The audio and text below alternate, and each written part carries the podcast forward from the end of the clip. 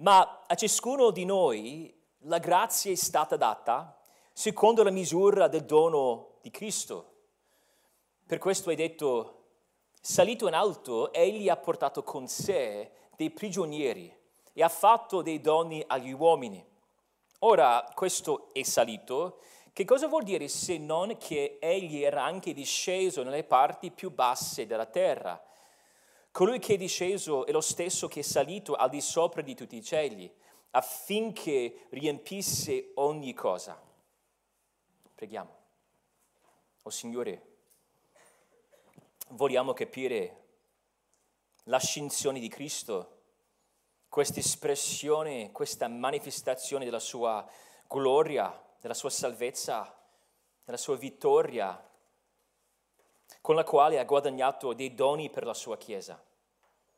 Oh, ti prego che noi possiamo capire con occhi rinnovati la gloria di quello che Cristo ha fatto per noi e che siamo in grado di cogliere anche questa sfumatura della sua donazione alla sua Chiesa, in questo modo unico in Efesini 4. Aiutaci, um, preghiamo tutto questo nel nome di Cristo. Amen. Come, se, come, come, sapete, stiamo studiando questa lettera un versetto alla volta e, il bello di affrontare una lettera, un libro della Bibbia in questa maniera è che n- non saltiamo i versetti più difficili, più opachi, più forse um, oscuri.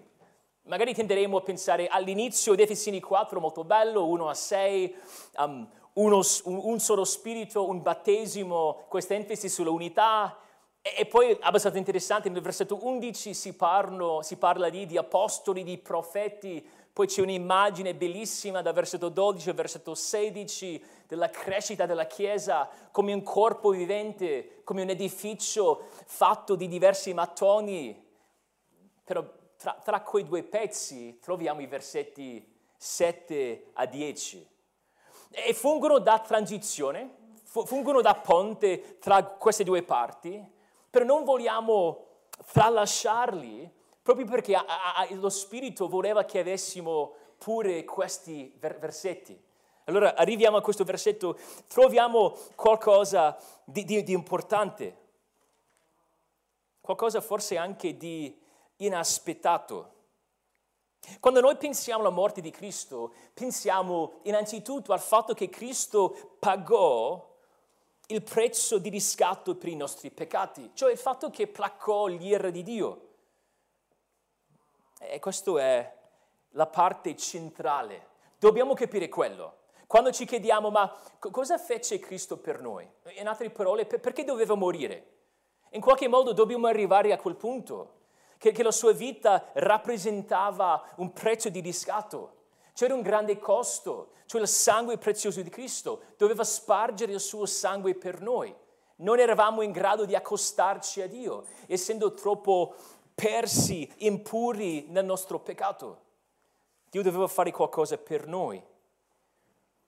Però ci sono diversi modi in cui possiamo riflettere sulla croce di Cristo, cioè sulla sua redenzione. E Gesù, prima di morire, la notte prima della sua morte, pronunciò una frase molto interessante voleva in quel momento incutere coraggio nei suoi discepoli. Come possiamo immaginare, erano stati con lui fino a quel punto più o meno tre anni. Lui era lì sulla soglia della sua morte, loro erano spaventati, si chiedevano ma come possiamo vivere senza la sua presenza fisica? E in quel momento Gesù disse, questo è Giovanni 16, nel mondo avete tribolazione, ma fatevi coraggio, fatevi coraggio. E in quel momento diciamo, ma ci vuole qualcosa in più. Come mai? Perché dobbiamo farci coraggio? Perché loro dovessero farsi coraggio? Il versetto finisce così, dice, nel mondo avete tribolazione, ma fatevi coraggio, io ho vinto il mondo. Ho vinto il mondo. Ma, ma in che senso ha vinto il mondo? Stava per vincere il mondo, possiamo dire, però arrivato a quel punto era una cosa certa, una cosa sicura, cioè la sua vittoria. Era una vittoria spirituale la sua morte. Perché Gesù sconfisse sulla croce, per mezzo della sua risurrezione, l'ultimo nemico, la morte. E il fatto che risuscitò dai morti è una garanzia che lui calpesterà ogni suo nemico. Non, non c'è nessuno che può fermarlo. Non c'è un esercito che può schierarsi contro di lui. Il principe della potenza del mondo, tutti gli eserciti suoi non saranno mai in grado di fermarlo. Cristo è vittorioso. Come potrà la Chiesa non arrendersi contro le insidie del diavolo, di cui Paolo parlerà in Efesini 6. Se guardate 4.14, Paolo parlerà del fatto che ci sono uomini ribelli che, che vogliono sviare la Chiesa per l'astuzia loro nelle arti seduttrici dell'errore frase pregna di significato cosa sta dicendo? Sta parlando del fatto che c'è, c'è il rischio che la Chiesa si inganni. La Chiesa deve crescere, deve maturare, salvaguardandosi dall'errore. Però sappiamo che noi siamo circondati dall'errore. Come potrà la Chiesa durare? Come potrà la Chiesa non fallire? Il trionfo di Cristo. Il trionfo di Cristo, la sua vittoria. La sua vittoria garantisce che la Chiesa arriverà fino alla gloria, perché sappiamo nello stesso modo nel quale la sua morte e la sua risurrezione sono la garanzia della nostra salvezza, la vita eterna che abbiamo, sappiamo che arriveremo fino alla fine grazie a quello che ha fatto per noi. Però possiamo dire, mentre attendiamo la glorificazione, sappiamo che il suo trionfo garantisce anche la crescita della Chiesa. In questo senso, il Cristo trionfante fornisce alla sua Chiesa tutti i doni necessari per rimanere fedele mentre attende il suo ritorno. Paolo, basandosi sul Salmo 68, il quale abbiamo letto poco fa, vuole connettere due concetti. Ecco la chiave interpretativa per capire questi versetti. Paolo vuole connettere due concetti, la vittoria di Cristo, il suo trionfo e la sua donazione alla Chiesa. Vuole sottolineare la compiutezza della sua conquista.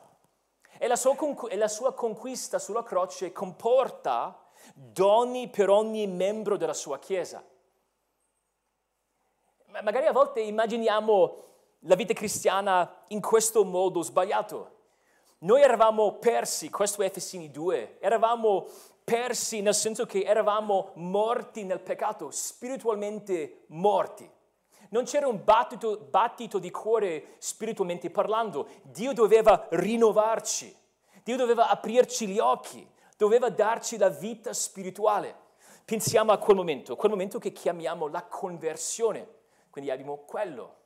E a volte noi pensiamo poi la, la, la prossima cosa che dobbiamo aspettare è la glorificazione, quel momento nel quale o Cristo torna o dobbiamo morire per andare con, con Lui però a volte non, non pensiamo alla sua cura nel frattempo. Cosa sta facendo tra la conversione, quel momento in cui ci salva, ci cambia il cuore, e la glorificazione, quel momento nel quale andiamo ad essere con Lui? La Chiesa. La Chiesa però non abbandona la Chiesa, no, non dice alla sua Chiesa, il suo corpo, dovete cavarvela da soli. Spero che vada bene. Ci vediamo dopo, nella prossima vita. No, Cristo è con noi, Cristo regna sulla sua Chiesa. Cristo ci parla per mezzo della sua parola e ci equipaggia per vivere come la Chiesa. Ci dà ogni dono, ogni aiuto di cui abbiamo bisogno per poter esistere come la Chiesa. E possiamo essere certi di tutto ciò grazie alla sua vittoria. Se tu sei credente. Tu fai parte del corpo di Cristo, quel corpo di cui abbiamo parlato nei versetti 4 a 6. C'è un solo corpo, c'è un solo spirito e ogni membro di quel corpo ha dei doni datigli da Cristo stesso. Non esiste un credente senza un dono da Cristo. Perché quando Cristo vince, quando Cristo sconfigge i suoi nemici, nemici, dà al suo popolo dei doni per il loro bene e per l'edificazione della sua Chiesa. Ora, soltanto per riorientarci un attimino, iniziamo nel versetto 7 con un contrasto, ma. E volendo leggere, Bibbia, volendo leggere bene la Bibbia, sappiamo che non possiamo semplicemente dire, ah, iniziamo con un ma, andiamo avanti. Dobbiamo ricordarci che dobbiamo collegarci con la parte precedente, ovviamente. Nel versetto 1, 4.1, era un momento di svolta. Paolo ha parlato di tutto quello che il Signore ha fatto per noi e poi 4.1 cosa dice? Ora dunque. E poi si mette a parlare della nostra risposta. Dobbiamo vivere o comportarci, abbiamo detto alla lettera nel testo greco, camminare in un modo degno della nostra chiamata. Cos'è la nostra chiamata? Ecco la parte iniziale, quel momento in cui Dio ci salva, ci chiama in modo efficace a se stesso. Entriamo in rapporto con Cristo. Prima nel capitolo 2, anche qualche volta nel capitolo 3, Paolo ha parlato di accesso al Padre. Abbiamo accesso al Padre nello Spirito. Ecco, ecco la novità. Però ecco la logica di Paolo. Se siete stati salvati, se siete diversi, se avete questa chiamata, dovrebbe produrre una grande ricaduta nelle vostre vite. Cioè dovrebbe cambiare qualcosa. Chi siamo noi se professiamo con le labbra Dio ci ha salvati? E poi siamo uguali. Che salvezza sarebbe se fosse così? Dobbiamo impegnarci per vivere e comportarci in un modo degno della nostra chiamata. E poi nel versetto 2 in poi Paolo fa una cosa affascinante. Inizia, inizia con la dimensione orizzontale. Dice, se volete esprimere il vostro amore per il Dio che vi ha salvati, inizia um, ad esprimersi nel modo in cui vi trattate a vicenda. Inizia con tre virtù, umiltà, mansuetudine e pazienza. E se ci sono queste tre virtù, si concretizzano nel modo in cui ci trattiamo a vicenda. C'è una sopportazione, dobbiamo sopportarci a vicenda. E poi dobbiamo conservare un'unità, non crearla, ma conservarla. Abbiamo visto nei versetti 4 a 6, c'è un'unità radicata nella Trinità. Qui Spirito, Figlio, Padre. Abbiamo un'unità siamo ugualmente vicini a Dio in Cristo.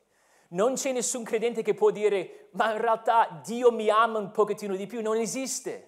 C'è un solo spirito, c'è un solo battesimo, c'è una sola fede, c'è un solo Dio e Padre al di sopra di tutti. Ecco il versetto 6. Ecco il ma nel versetto 7. C'è unità, siamo tutti ugualmente uniti a Cristo, però in questa unità c'è diversità. Ecco la bellezza incredibile della Chiesa di Cristo. Non è uniformità, c'è unità sì, però nel mezzo di questa unità c'è diversità. Qui diversità di doni. Il Signore ci dà dei doni diversi, ecco il punto nel versetto 7. L'unità non, non ostacola la, la, la, la diversità, la diversità non ostacola l'unità, ma vanno di pari passo. Perché tutto quello che siamo, tutto quello che abbiamo è il risultato dell'opera di Cristo. Paolo vuole aiutarci a capire il legame tra i doni che Cristo elargisce alla Chiesa, la sua vittoria. In questo testo, i versetti 7 a 10, possiamo vedere due celebrazioni, due elogi, se vogliamo, delle vittorie di Cristo. Ecco due, due celebrazioni della vittoria di Cristo. Ecco il primo, quello più importante, il bottino della vittoria di Cristo. le spoglie, cioè il fatto che vincendo ha il diritto di dare alla sua Chiesa dei doni, quello che vogliamo chiamare in modo figurato il bottino,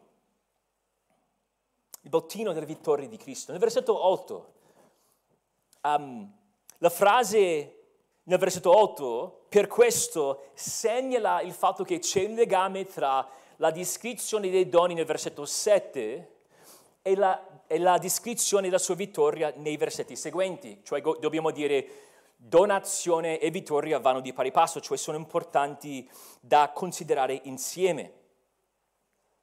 E possiamo chiamare questi doni il bottino della sua vittoria soltanto per enfatizzare il fatto che sono il risultato del suo trionfo. Non, non, non c'è dubbio che il nostro testo ponga l'enfasi sulla donazione di Cristo. Nel versetto 7, data secondo il dono di Cristo, e poi si riprende lo stesso concetto nel versetto 8. Egli ha parlato, eh, uh, egli ha portato con sé dei prigionieri e ha fatto dei doni agli uomini. L'enfasi sul donare. Però non è il bottino nel senso che prima questi doni appartenessero a Satana, um, Gesù doveva um, prendere, sconfiggere Satana per poi, per poi avere questi doni, sono il risultato della sua vittoria. Ecco quello che intendiamo. C'è un dono, innanzitutto, nel versetto 7, per ogni singolo credente. Ciascuno riceve un dono. Il motivo per cui c'è quel ma è perché si tratta di una diversità, una varietà di doni. E se ci chiediamo, ma, ma, come sappiamo che questa grazia che ci dà è secondo la misura del dono di Cristo, come, come possiamo sapere che si, si tratti veramente di diversità di doni? Ma un piccolo indizio vers- è, è, si trova nel versetto 11, perché lì si parlerà di certi doni, doni dati ai leader della Chiesa, e sono diversi. Qui parliamo di doni diversi. Sappiamo che abbiamo un solo capo, abbiamo detto quello, l'abbiamo visto nei versetti 4 a 6, e la nostra unità si radica nell'unicità del nostro capo. Però possiamo iniziare a chiederci, ma, ma, ma perché il Signore darebbe una diversità di doni alla sua Chiesa? Perché in questo mondo quando sentiamo parlare di diversità, tristemente può suscitare delle cose nel nostro cuore che sono il contrario di umiltà, mansuetudine e pazienza. A volte siamo orgogliosi perché pensiamo che i nostri doni siano i doni migliori. Non vogliamo essere mansueti, anzi vogliamo che tutti gli altri vedano l'importanza di quello che abbiamo noi. Non siamo disposti ad essere pazienti con gli altri perché sono diversi da noi. Sì, sbagliamo anche noi, sbagliano loro, sbagliamo, sbagliamo anche noi, però i nostri sbagli sono diversi. Vediamo qua che per Paolo non, non, non esiste, non crea un problema di affiancare unità alla diversità o di affiancare all'unità la diversità. C'è un'immagine biblica o un episodio biblico che può aiutarci. Andate a Genesi 37. In Genesi 37 vediamo l'episodio o la storia di Giuseppe. E forse avete sentito parlare della veste di vari colori di Giuseppe, ovvero questa veste speciale che aveva in quanto figlio più amato. Questo è Genesi 37. Leggiamo Genesi 37 nel versetto um, 3 dice Israele, cioè suo papà, amava Giuseppe più di tutti gli altri suoi figli, perché era figlio della sua vecchiaia e gli fece una veste lunga con le maniche, oppure una veste di vari colori, comunque una veste speciale. E poi vediamo nel versetto 4 la risposta dei suoi fratelli. I suoi fratelli vedevano che il loro padre lo amava più di tutti gli altri fratelli, perciò lo odiavano e non potevano parlargli amichevolmente. E so che sembra un esempio strano della diversità dal di dentro dell'unità. Infatti è proprio l'opposto di quello che vogliamo coltivare noi in questo senso. Prima, innanzitutto, il donatore è, è diverso. Qui vediamo che c'è Israele e lui voleva donare qualcosa di speciale a solo un figlio, non agli altri. E il testo ci dice in modo esplicito, amava Giuseppe ha dato a lui questa veste speciale, agli altri no. Noi dobbiamo capire che Cristo ci ama tutti quanti con la stessa misura di amore. Non esiste nella Chiesa chi è più amato. Non, non, non esiste nella Chiesa figli della vecchiaia di Dio, per modo di dire, cioè figli preferiti, figli che ricevono i doni migliori. E poi ci sono i figli che sono un po' tralasciati, non voluti. Non esiste nella Chiesa. Dio non dà in quel modo, Cristo non dà in quel modo. Cristo dà ad ogni suo seguace, ogni suo fratello, con un amore perfetto, amando perfettamente e pienamente ogni credente. Non sbaglia mai nel suo, donar, nel suo donar, donare. Non, non, esiste un momento in cui Cristo doveva dire ah, ho sbagliato nel non dare abbastanza a, a, a Lui come un papà a volte mi rendo conto che ah, forse ah, sono dedicato troppo tempo a, a, quel figlio, devo aggiustare un attimo, devo passare più tempo con quel figlio. Il modo in cui Cristo dona no, no, non può, non, non, non deve mai um, aggiustarsi, perché è sempre perfetto, perché si basa su un amore perfetto. E poi vediamo qua, sempre pensando a Genesi 37, come risposero i suoi fratelli? Con odio. Lo odiavano perché lui riceveva qualcosa che loro non hanno ricevuto. Di, di nuovo, l'opposto dovrebbe essere il caso nella Chiesa, perché nella Chiesa la diversità dovrebbe suscitare l'ammirazione del nostro donatore. In questo senso, quando vedo i doni che gli altri hanno, che non ho io, non dovrei pensare, ma il Signore si è dimenticato di me. No, dovrei ricordarmi che ho esattamente il, do, il dono che vuole che io abbia.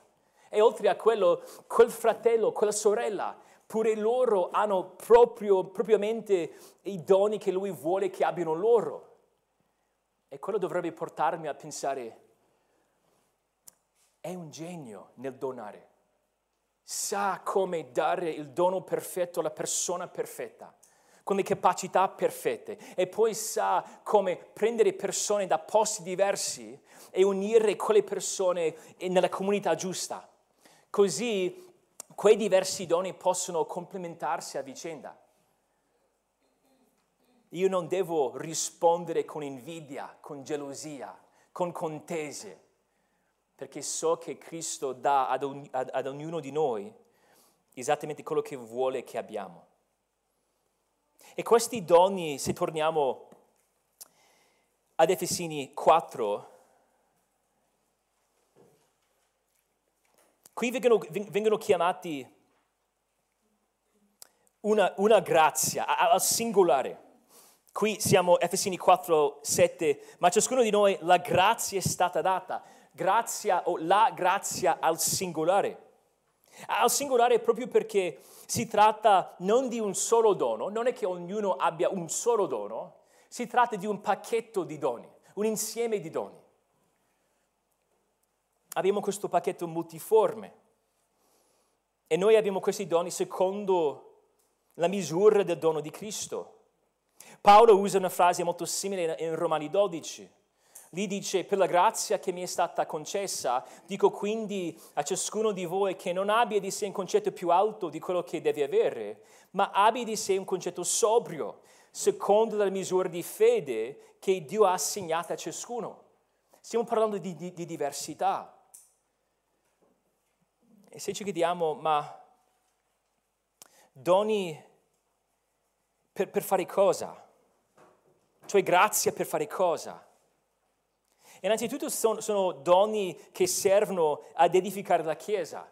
Il passo ci spinge in quella direzione. Infatti se guardate il versetto 16, vedremo che il corpo esiste per edificarsi.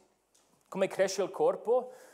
Lo Spirito opera per mezzo diver- dei diversi credenti che compongono il corpo e quando il corpo si serve a vicenda, ecco porta la sua edificazione. Quindi possiamo dire nel contesto, i doni spirituali che abbiamo hanno a che fare con l'edificazione del corpo, la crescita del corpo. Dobbiamo crescere insieme. Possiamo dire in modo molto semplice che noi siamo gloriosamente interdipendenti. Abbiamo bisogno gli uni degli altri. È una cosa che viene detto spesso in questa chiesa, però ho bisogno di voi, abbiamo bisogno gli uni degli altri proprio perché non abbiamo noi stessi o io non ho tutti i doni che mi servono per poter crescere. La mia crescita sarà sempre ritardata o paralizzata, bloccata in qualche modo se non posso ricevere degli altri. E oltre a quello possiamo dire che un solo credente non è in grado di mettere in mostra la gloriosa generosità del cuore di Cristo nel donare. Doveva dare a ciascuno di noi dei doni perché sarebbe stato insufficiente donare a soltanto una persona, perché non sarebbe stato in grado di mettere in mostra la sua gloria. Quando noi vediamo un tramonto. A volte pensiamo, ma quello è il tramonto, ma quello è il tramonto, è il tramonto più bello che abbia mai visto. E poi tra un paio di settimane ne vediamo un altro, forse pensiamo, è, è quello, sicuramente questa volta è il tramonto più bello che abbia. Però più che ci pensiamo, se siamo più lucidi, non guardando quel tramonto, pensiamo che no, non esiste un solo tramonto che possa catturare la bellezza del sole, il modo in cui interagisce con l'atmosfera, eccetera. E nello stesso modo in cui non solo un tra- tramonto, soltanto un'espressione della gloria del sole è in grado di esprimere o catturare la sua bellezza, nello stesso modo un, un solo credente con, con un solo pacchetto di doni non è in grado di esprimere la gloria del nostro Salvatore. E, e se voglio capire più della sua gloria, della sua generosità nel donare, devo guardare altri fratelli, devo guardare altre sorelle, devo guardare altre chiese anche, perché man mano cosa vedo? Vedo più espressioni della sua generosità. Vedo il modo diverso in cui ha deciso di dare doni a lui e a lei e poi di metterle insieme per far crescere una comunità.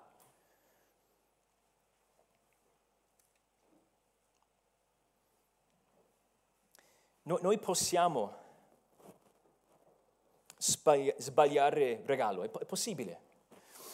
Abbiamo forse tutti quanti sperimentato quella sensazione di pensare questo sarà il regalo perfetto per Tizio e poi tu arrivi alla festa di compleanno e capisci subito no, non è, no, non è, quello giusto. Oppure tu porti un regalo e tu pensi, non vedo l'ora di vedere quello che pensi di questo regalo.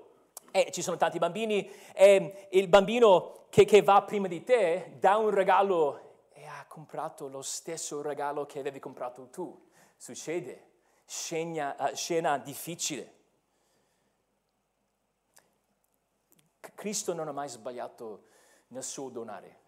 E questo deve iniziare con, con noi stessi se ci guardiamo e noi pensiamo, ma Signore mi ha salvato, ti ringrazio per quello, per questo, questo è tutto.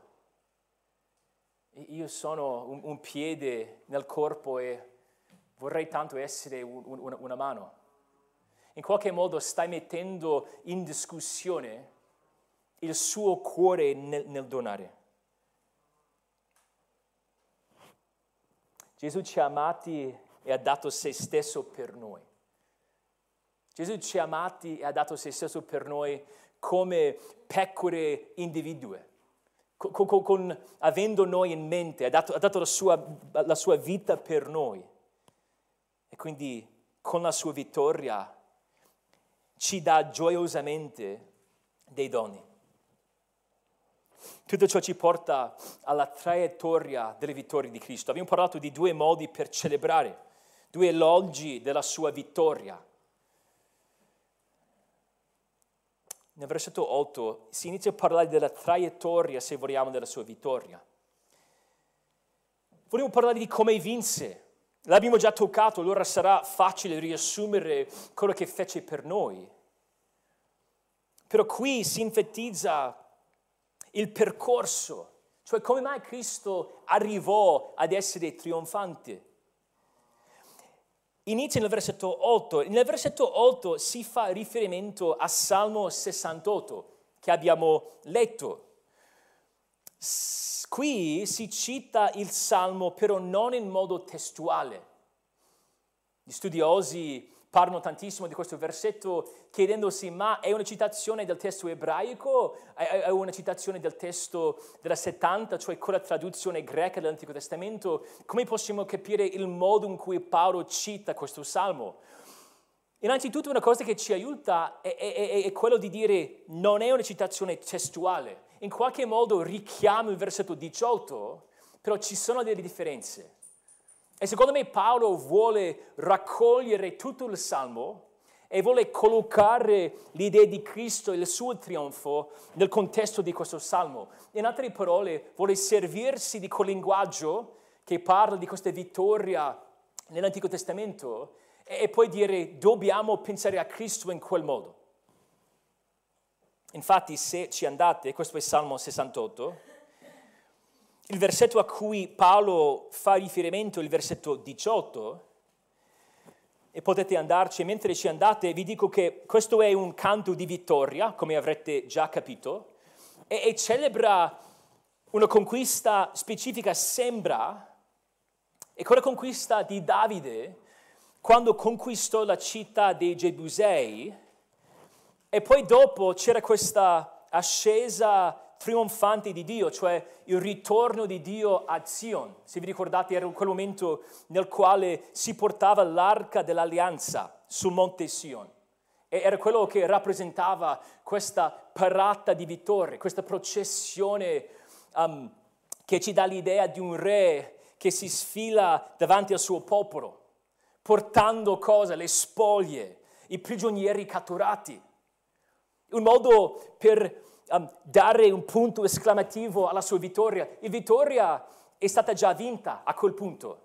Che cos'è tutto questo trionfo? Che cos'è questa parata? È un modo per dimostrare il fatto che abbiamo vinto noi. Quel re ci ha guidato in battaglia. Ecco l'immagine di Salmo 68. E se ci state nel versetto 18, noterete qualche differenza. La differenza più importante rispetto a Efesini 4.8, guardando Salmo 60, 68, 10, Efesini 4.8, è che invece di dire che lui ha dato agli uomini, questo è Efesini 4.8, se guardate il versetto 18 parla di ricevere dei doni dagli uomini. Alcuni dicono di nuovo, ma come mai possiamo chiamare questa una citazione? Innanzitutto, come si è già detto, non è una citazione testuale, perché di nuovo Paolo vuole riprendere, richiamare tutto il contesto del Salmo, che parla, come si vedrà, un bel po' del donare al popolo di Dio. Però se ci pensate inoltre, in più, possiamo dire che questa idea di un re che riceve, che porta con sé il bottino, riceve onore dal suo popolo per poi dare al suo popolo funziona, perché tutto quello che il Signore riceve grazie a questa vittoria riversa sui capi del suo popolo. Ecco il legame. E oltre a quello, se guardate per esempio il versetto 6, c'è questa enfasi, enfasi sul donare o dare. A quelli che sono soli Dio dà una famiglia, libera i prigionieri e dà loro prosperità. Poi nel versetto 35, alla fine finisce proprio con questa nota sul donare di Dio. Oh Dio, tu sei tremendo dal tuo santuario, il Dio di Israele dà forza e potenza al suo popolo. Allora Paolo prende in prestito questa idea di un Dio trionfante che dona al suo popolo. Come piccolo inciso è senz'altro un'affermazione implicita della divinità di Cristo. Il fatto che era così pronto a associare Yahweh dall'Antico Testamento con Dio Figlio che, che vinse la sua vittoria. Possiamo pensare, mentre andate, tornate a Efesini 4, all'antica Roma. Se avete mai studiato l'antica Roma, come l'avrete fatto tutti quanti, forse un po' di tempo fa, c'era il trionfo. Il trionfo era il massimo onore che un generale poteva ricevere. Doveva, c'era tutta una procedura, avendo vinto una vittoria molto importante sul campo di battaglia, prima di entrare nella città, doveva fare appello per poter avere questo onore, doveva attendere, dipendendo dall'epoca, il Senato che ha dato la, la conferma per poi entrare e dobbiamo immaginare un esercito che sfila davanti al popolo con i prigionieri catturati, forse qualche prigioniero importante, per dimostrare abbiamo dominato pure lui. E poi con tutte le spoglie, con tutto il bottino, noi abbiamo avuto la vittoria e si vede come, perché abbiamo tutti i loro beni materiali, oro, beni materiali di tutti, te- di, di tutti i tipi, facevano parte di questa parata militare ed era un modo per dimostrare la dominazione, la potenza dell'impero e in modo specifico la bravura del capitano oppure del, del, del generale che guidava quella campagna militare. Qui Paolo ha in, ha in mente qualcosa di simile. Alcuni vogliono dire nel versetto 8 che i prigionieri erano le persone che prima erano prigionieri di Satana, che poi sono stati liberati e che, che Cristo ha portato con sé questi prigionieri. Però l'immagine anche da, dal contesto del Salmo nell'Antico Testamento sono i, i nemici, cioè porta, portò con sé i, i nemici di Israele per dimostrare di nuovo che ha sconfitto quei nemici. E se ci chiediamo, ma, ma, ma chi sono? Sono persone che erano prigion- prigionieri per poi essere liberati o sono prigionieri di guerra? Io penso che sia il secondo, in gran parte perché in Colossesi, il brano parallelo, troviamo lo stesso concetto, un concetto molto, molto simile. Questo è Colossesi 2, se ci andate, Colossesi 2,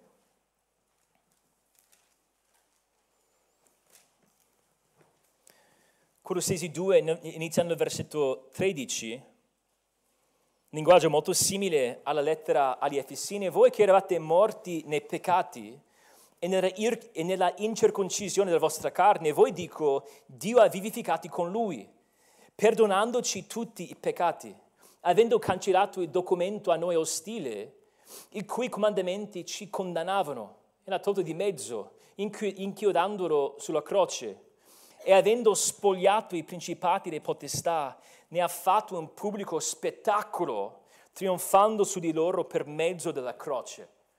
Ecco un concetto molto simile. E dobbiamo chiederci, ma chi sono questi principati e potestà? Ma è la stessa realtà che si vede diverse volte nella lettera agli Efesini.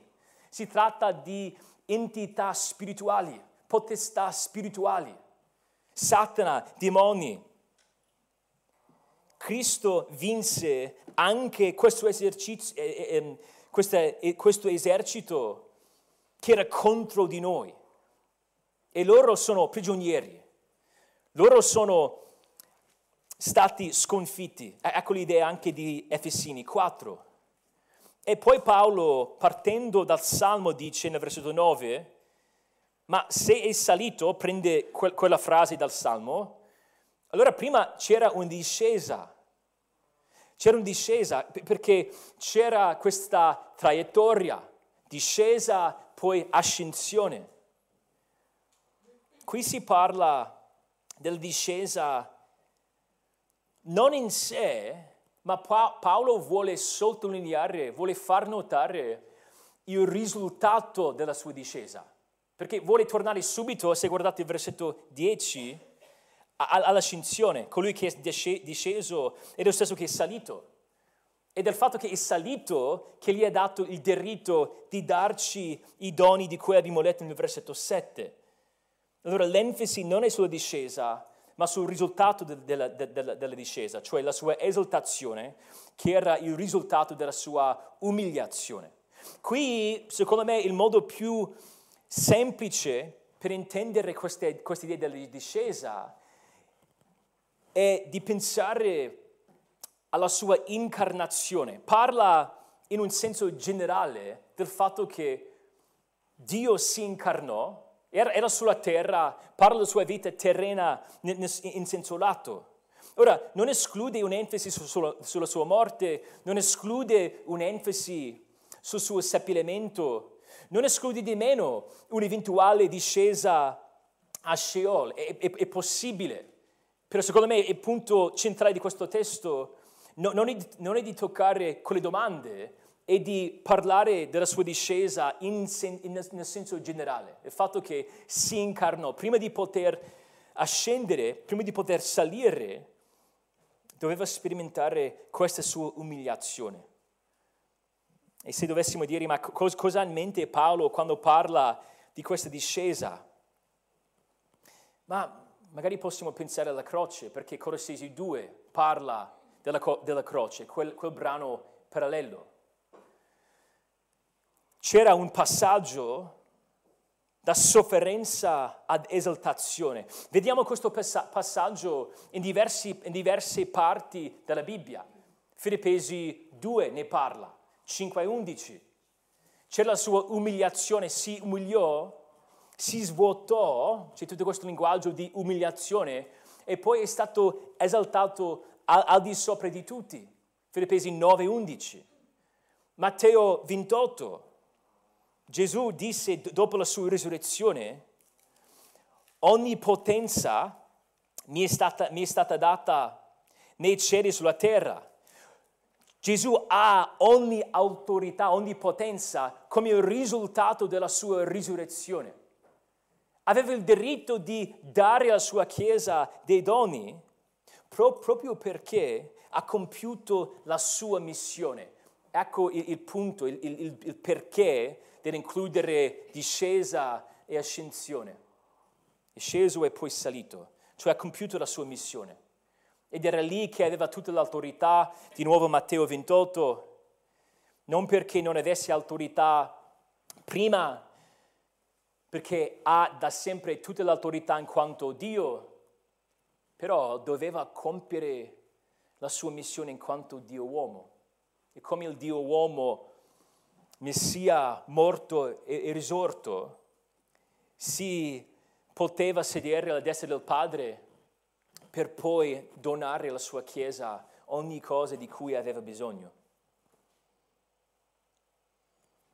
Questo è interessante perché il testo ci spinge a capire che anche la sua discesa, la sua sofferenza, la sua umiliazione aveva, come scopo la sua ascensione, la sua gloria e poi la sua capacità di dare tutto alla sua Chiesa. Infatti Paolo finisce in Efesini parlando della pienezza. Il fatto che questo è Efesini 4, 10, alla fine affinché riempisse ogni cosa. Questo ci fa pensare ad Efesini 1. Efesini 1, laddove leggiamo che nel versetto 10, ecco, ecco il piano di Dio per, per realizzarlo quando i tempi fossero compiuti, essi, esso consiste nel raccogliere sotto un solo capo in Cristo tutte le cose tanto quelle che sono nel, nel cielo quanto quelle che sono sulla terra. In altre parole, ecco il fine ultimo di tutto quello che il Signore farà in questo mondo. Cristo avrà la vittoria a, tre, a 360 gradi, sarà vittorioso al di sopra di tutto, la sua pienezza ricomerà ogni cosa. E sappiamo che, che sperimentiamo questa sua pienezza ora nella Chiesa, è quello che dice in Efesini 1, 23.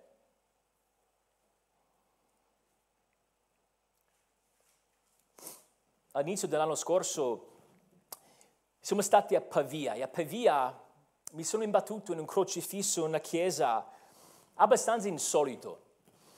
Crocifisso interessante innanzitutto perché era tutto coperto di argento. Da, da, da lontano vedi questo crocifisso coperto di argento, però no, non è l'argento, non è la forma del corpo che noti, innanzitutto noti gli occhi. E gli occhi, questa è la cosa insolita, erano aperti, due occhi grandi, neri, aperti. Era un crocifisso che risale al basso, um, scusate, all'alto medioevo, intorno all'anno 1000, ed era un, era un crocifisso in uno stile particolare, si chiama Cristo trionfante, che pur essendo sulla croce è privo dei segni del martirio, della sua sofferenza, è vivo ha gli occhi aperti e la testa eretta. Ora sappiamo che Cristo soffrì in un modo inimmaginabile sulla croce, però questa, questa statua magari in qualche modo ci insegna qualcosa, perché tu vedi questo Cristo con gli occhi aperti, il Cristo trionfante, il Cristo che non piange, ma, ma quasi quasi ha un sorriso, questo è un altro um, fattore interessante di questi um, esempi di Cristo trionfante.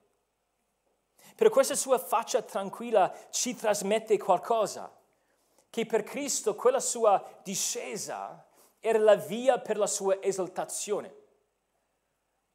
C'era sofferenza immensa, inimmaginabile, di corpo e di anima, però Cristo fece tutto per arrivare a quel punto in cui fu esaltato. E noi sappiamo che un giorno regneremo con Cristo. Cristo cosa, cosa, cosa fa della sua vittoria? Ci rende partecipi della sua vittoria, ci coinvolge nella sua vittoria. Tutto quello che ha compiuto è pronto a, a farci partecipi di tutto quello che ha fatto e ci rende partecipi dandoci dei doni. Siamo diversi, un, un, pastore ha detto che nello stesso modo in cui ogni fiocco di neve è diverso, ogni credente è diverso, nel senso che abbiamo tutti quanti dei doni diversi. Noi possiamo scoprire questi nostri doni. E quando abbiamo l'opportunità di servire qualcuno usando un dono che Cristo ci ha dato, dobbiamo pensare al suo trionfo. E quando vediamo un credente che ci serve, che, che, che usa un proprio dono per edificarci, dobbiamo pensare, ecco il bottino della vittoria di Cristo. Quale dovrebbe essere la nostra risposta? Secondo me la fine di Salmo 68 ci aiuta, finisce così. Oh Dio, tu sei tremendo dal tuo, santuario, dal tuo, santuario, dal tuo santuario. Il Dio di Israele dà forza e potenza al suo popolo. Benedetto, benedetto sia Dio. Signore, ti ringraziamo perché abbiamo dei doni. Noi non meritiamo niente, però tu ci dai ogni cosa di cui abbiamo bisogno. Ci fai crescere, um, ci dai la, la, tua parola, ci dai la, la, la tua chiesa e siamo così gio- gioiosi di poter avere questi doni. Ti prego che tu possa donarci stamattina una nuova prospettiva. Quando noi siamo tentati di pensare che la Chiesa no, non sia un granché, quando noi siamo tentati di pensare ma la, la Chiesa sembra debole, non, non, non sembra una, una cosa importante, ti prego che noi possiamo pensare che la Chiesa è il risultato del trionfo di Cristo fa che possiamo avere questi, questi occhi, questa mentalità per la gloria di Cristo. Amen.